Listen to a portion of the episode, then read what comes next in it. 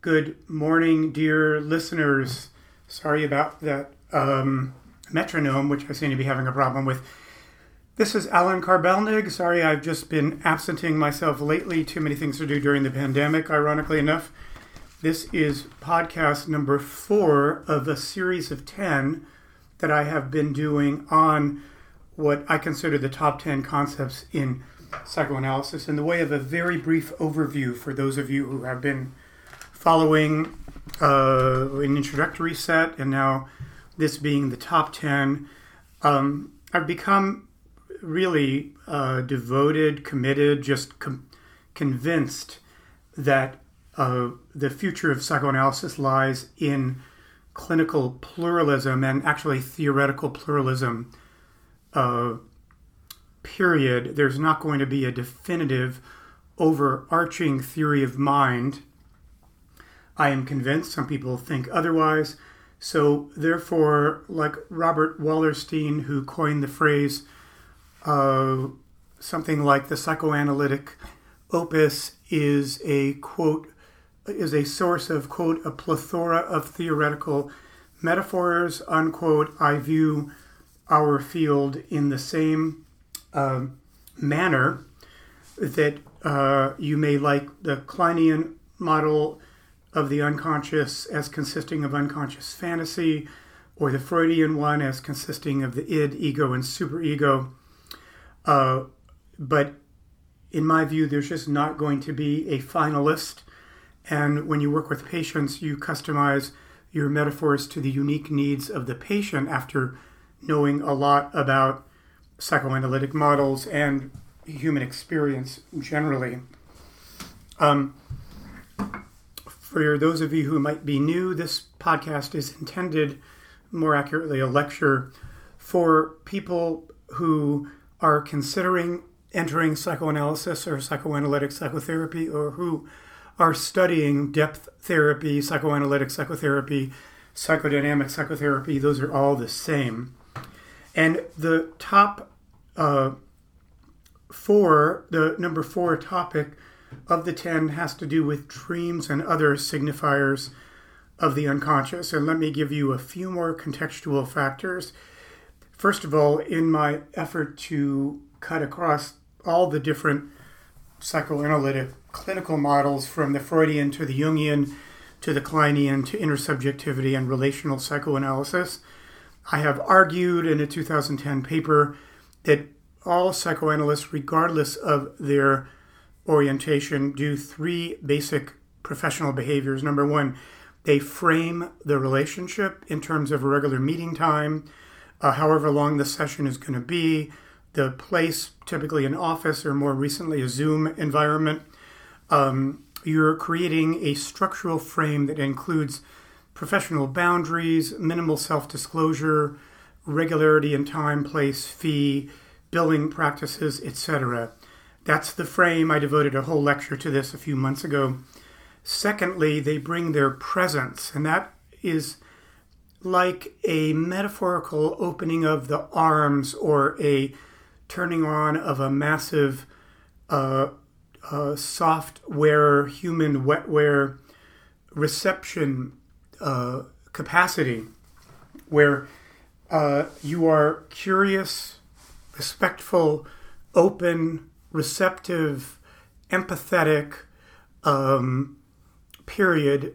Uh, when I get to engagement, I talk about the idea of focused empathy. I'll get to that in a second. But what presence means is, again, this doesn't matter whether you're Jungian, Freudian, Kleinian, or whatever. The patient walks in, you sit down, you are zooming your attention onto the patient using Anna Freud's idea of evenly hovering attention. What that means is um, you're not going to be judgmental, you're not going to ask too many questions you're there to receive the flow of the patient's associations and just watch where it goes um, in a relatively non interventionist fashion. So, presence is really about just attention and empathy. Engagement, which I also devoted a separate lecture to, is all the various ways that really comprise the transformational process. Now, that can include focused empathy, such as Oh, you've never told me about your father's death before, and I notice you're tearing up. Uh, I'd like to hear more about that, where now you're focusing your empathy on allowing the patient to grieve the loss of their father.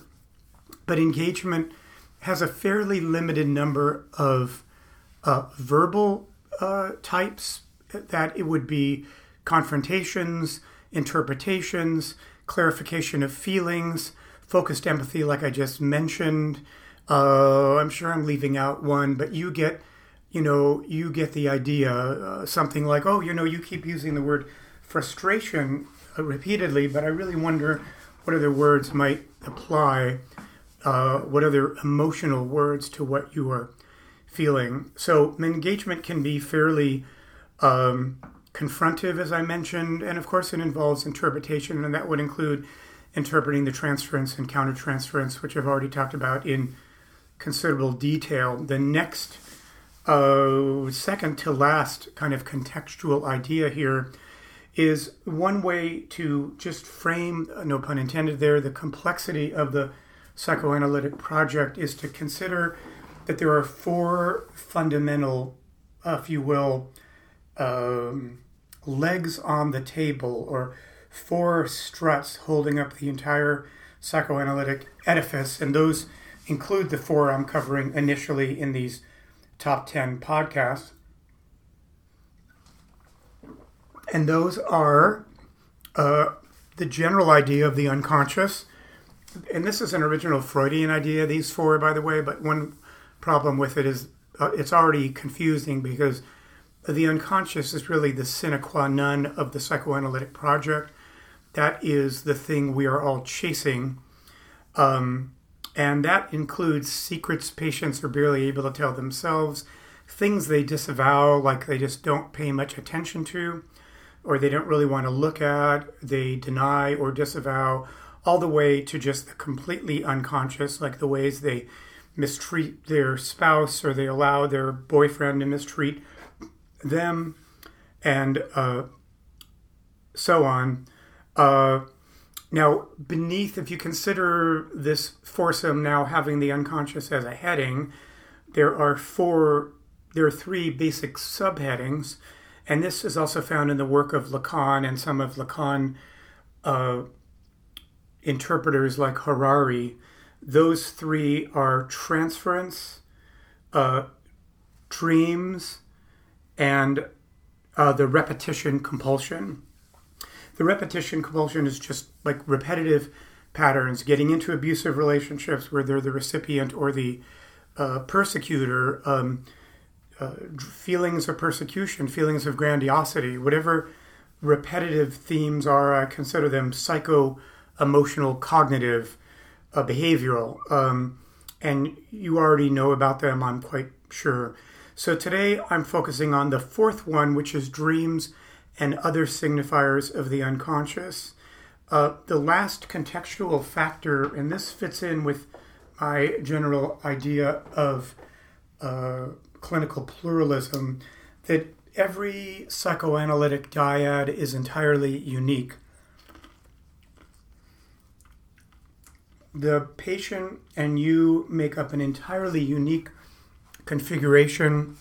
You know, think about it. If a patient goes to an internist with a sore throat, 10 out of 10 insert, internists are going to follow a very basically similar set of procedures. They're going to take a history, examine your throat, maybe take a swab from the back of your throat, send it off to a lab, feel your lymph nodes, et cetera, et etc. You present in a psychoanalyst office with a sad feeling, or any depth or psychoanalytic psychotherapist office and you're going to have an entirely different experience based on the personality, lifestyle, historicity, socioeconomic status, geography, etc., etc., of the analyst and the patient. This is primary in my mind. So you're still doing framing, presence, and engagement with all patients, but every dyad is unique, and the same thing goes for when you're interpreting dreams.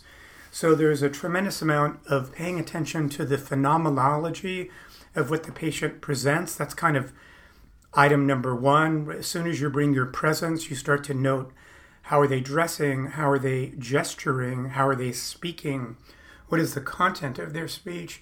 Are there long pauses? Um, you then customize your engagement depending on the style of the patient. And here's where I have issue, although I, I nominally identify myself as a relational psychoanalyst, I'm much more accurately a, a structured, eclectic psychoanalyst because I'm going to be very careful about self disclosure or reporting what's happening between me and the patient. Let's say I start to feel feelings of envy or I start to feel anger, uh, very much on the style of a patient. Patients on the autistic spectrum uh, or those with just highly cognitive styles or highly emotionally reactive, like borderline personality disorder patients. One needs to be very careful about implementing the more interpersonal or intersubjective uh, uh points of view there's really a place for them, and that's how you'll learn about this as you get more as a patient or a psychoanalyst into the artistic nature, the foundational artistic nature of the work. But really, you're customizing every every intervention to the specifics of the dyad, including who you are, relying on phenomenology and impro- improvisation, improv- improvising. Uh, literally each and every session. Um, a patient can burst into tears, and the entire rest of the session may just be focused empathy and interpretations of any type, not even about the meaning of the crying, um, are probably going to fall by the wayside. And the ideal intervention at that point is just allowing the patient to experience the emotion before even trying to make some kind of sense of what it means in terms of transference, their personal history, their history with you, etc., so on. Okay, so that is it for kind of the introduction. Let me turn now to the basic Freudian idea of dreams. Um, now, being the typically opinionated person that I am, Freud was dead wrong in my view, and many, many would disagree with me when he famously declared in the year 1900 in his book, The Interpretation of Dreams, is that they all represent wish fulfillment of some type. If I dream of Scarlett Johansson, that really means that I uh, have an image of her as being an object of desire for me, and I wish to have that object fulfilled. But for your information, that was Freud's concept of what the function of dreams were. The body was intended to maintain sleep while the usually uh, socially inappropriate wish fulfillment is expressed via the dream content. He thought dreams had a manifest and latent content. So the manifest content would be just what's most obvious and what the patient reports. So that would be if I dream of a woman in the coffee shop near my office. Um, the manifest content is just that. That's the whole dream. And let's say the woman is angry at me because I wasn't wearing a mask when I walked into the coffee shop. Um, the latent content is what you're really going for in terms of interpreting the dream, and that's all the multiple layers of underlying meaning. So that could be that the mother, the mother, the woman in the coffee shop represents my mother, my wife, my sister. The anger could be a displacement of my anger onto her, or it could be, could be a reliving of my perception of my mother as having been angry at me in early childhood or at various points in my life. Um, so uh, that is all I have to say about the manifest versus the latent content. Um, Freud also famously discussed what he called the dream work, which are three bis- basic ways that dreams are created, uh, and that is the use of symbolism, displacement, and condensation. Of much easier to understand than you might think symbolization simply means every feature of the dream can symbolize 5,000 other things.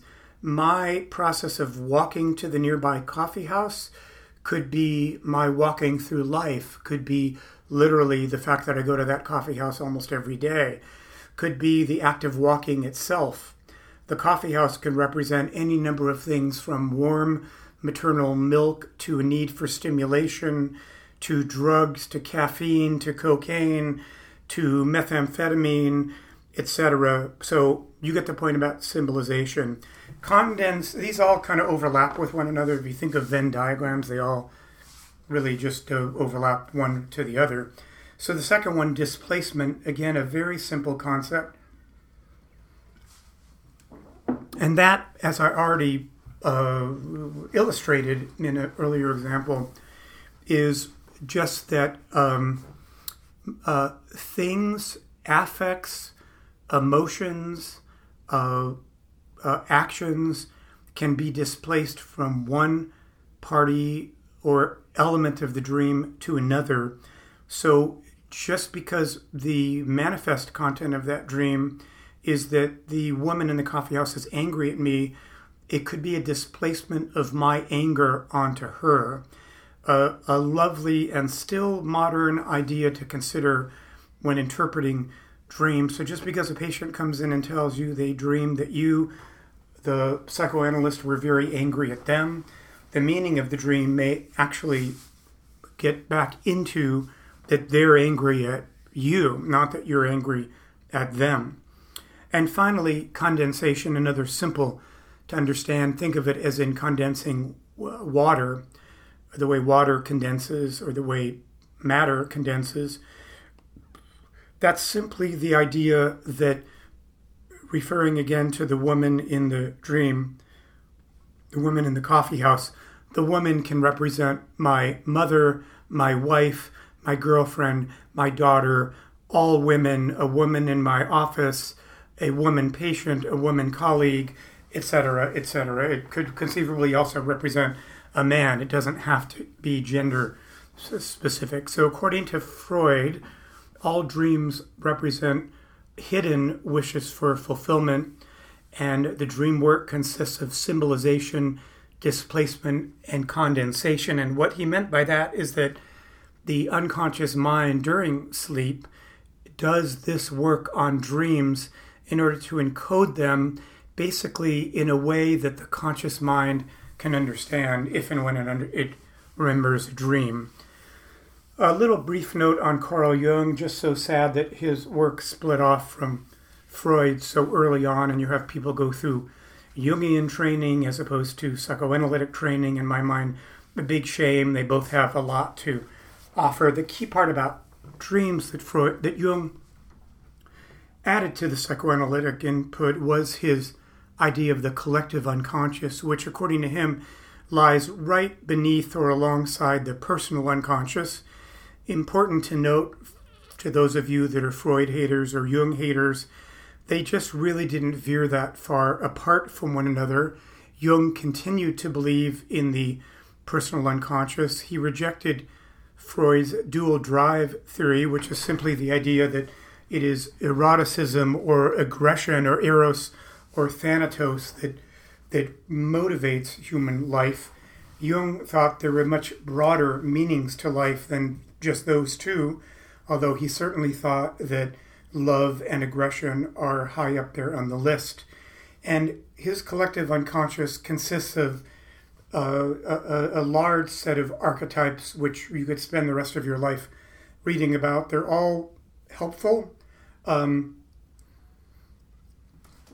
I think another thing I'd have to go all the way back to my contextual factor about improvisation, customization, and phenomenology is just to another part of presence in my mind is you try to be as open as possible when a patient walks in. So even if you had 10 years of Jungian analysis and then you went into Jungian training yourself, it's very important not to violate the patient by assuming their dreams consistently have a great mother theme to them, or an Oedipal theme to them, or a sibling rivalry theme to them. These are just a trove of additional intellectual ideas to help you understand what dreams might mean, but they always come always come back to what makes sense to the patient. And here, I guess I betray my intersubjective or relational or even existential point of view, which is that the authority in psychoanalysis is the patient, not the psychoanalyst. The psychoanalyst is facilitating the patient's self understanding. So, therefore, and only after obtaining their associations would you obtain information uh, uh about, uh, offer information about what a dream might mean. Uh, often my personal favorite, the work of Fairbairn, who is a one of the key object relations theorists, was writing in the 1940s and 1950s. Uh, Ronald Fairbairn, he provided one of the best explanations of dreams. It really expands on Freud's wish fulfillment thesis, and that's just that it's like a highly coded short film representing an element of the patient's life. Could be their entire life, could be one of five major themes, could be just a small part of their relationship with their youngest daughter. Um, but it is a clip that's encoded using symbolism, displacement, and condensation, but not bound by the necessariness of, oh, it must represent wish fulfillment and we have to bend over backwards to find a way that there's some hidden wish that wants to be uh, uh, gratified. Uh, I would also like to briefly, refer to a fellow who supervised me for a couple of years, James Grotstein, only died a couple of years ago. Um, Jim wrote a book like called something like "Who is the Dreamer? Dreaming the Dream." The book doesn't matter much unless you're interested in his work. But he made the brilliant point that every session really is a dream, and if a patient reports a dream, it is that is a dream within the dream of the session.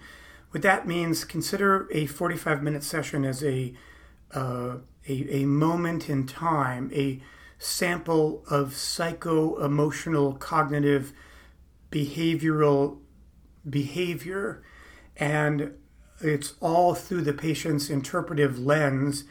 Even if they come in and told you about a car accident they just witnessed 10 minutes before they came to your office, it still is a um, an interpretation of their experience that they're presenting.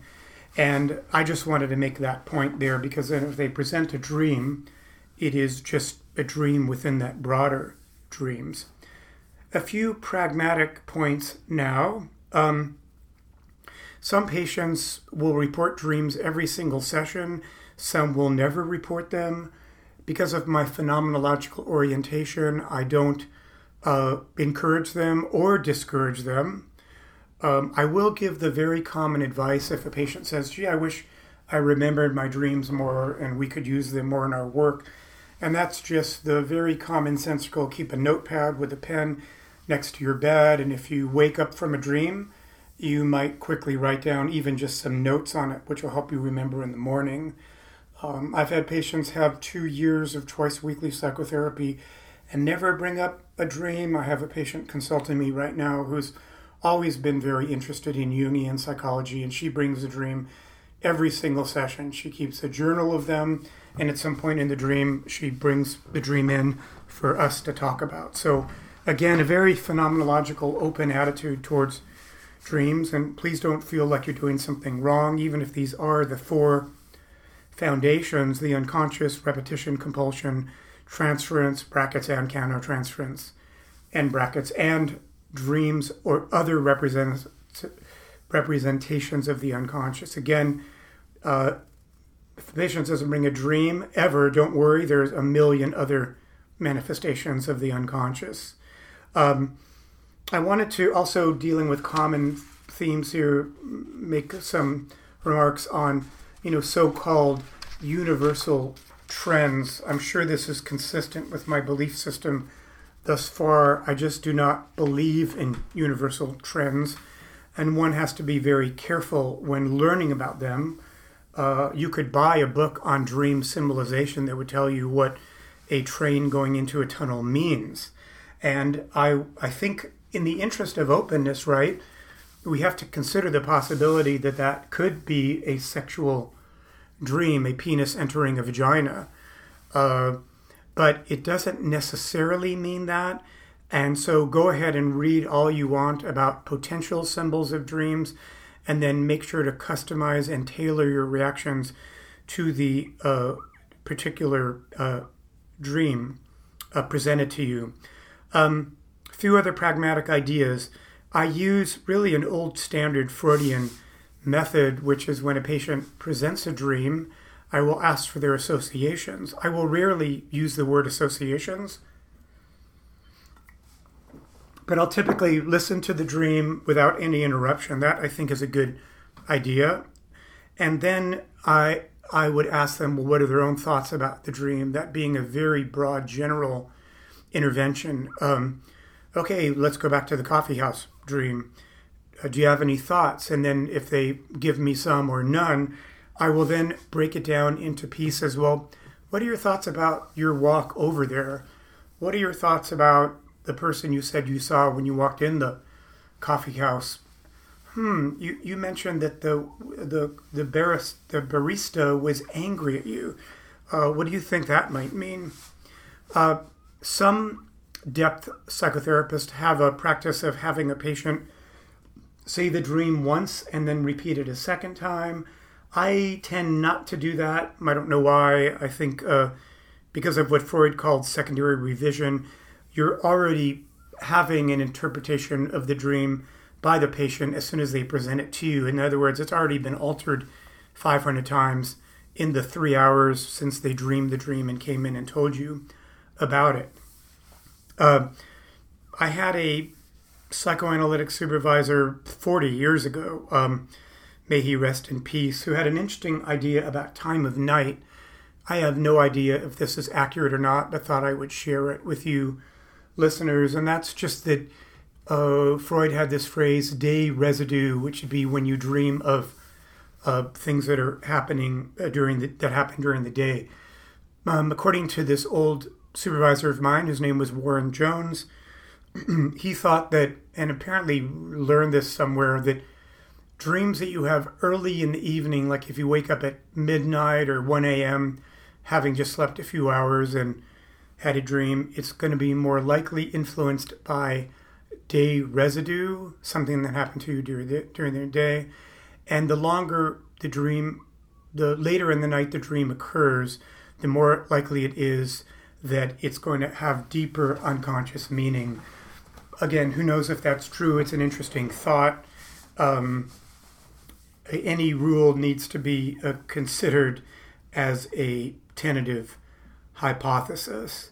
So, all that being noted and me being almost out of time, I thought I would share a dream that I had oh, in my late adolescence and I barely remember the dream, but I know it had a lot of anxiety and aloneness contained in it. And I basically was in a large field where there were concrete foundational chunks, like imagine like six foot by six foot concrete uh, footings uh, that then had a piece of rebar sticking out of it mm, let's say 20 feet, and they had a hook around the end, and I'm holding on comfortably to the end of this piece of metal, and uh, from my anxiety state, I look around and see um, all these other people similarly situated. In my defense, I made a note about this dream without having any interpretive notes about it. So uh, my own associations would be, and actually these I do remember, uh, that phase of my life suffering a lot of angst and who am I, kind of typical existential aloneness theme. And the anxiety morphed into a comfort of knowing, oh, A, there are other people, and B, they're similarly isolated. Now, thinking out loud right now, that so I just took my own associations. I would then probably break it down and say, Well, what do you make of the concrete foundations? Uh, uh, now, I just am right now thinking that suggests a certain kind of solidity, a certain kind of groundedness, a certain permanence, uh, which kind of argues against borderline traits, I hope. Um, that I am aware, despite the anxiety tone of the dream, of there being a groundedness inherent in the dream. The rebar, nothing particularly comes to mind there, uh, except it's it also has a certain sturdiness to it.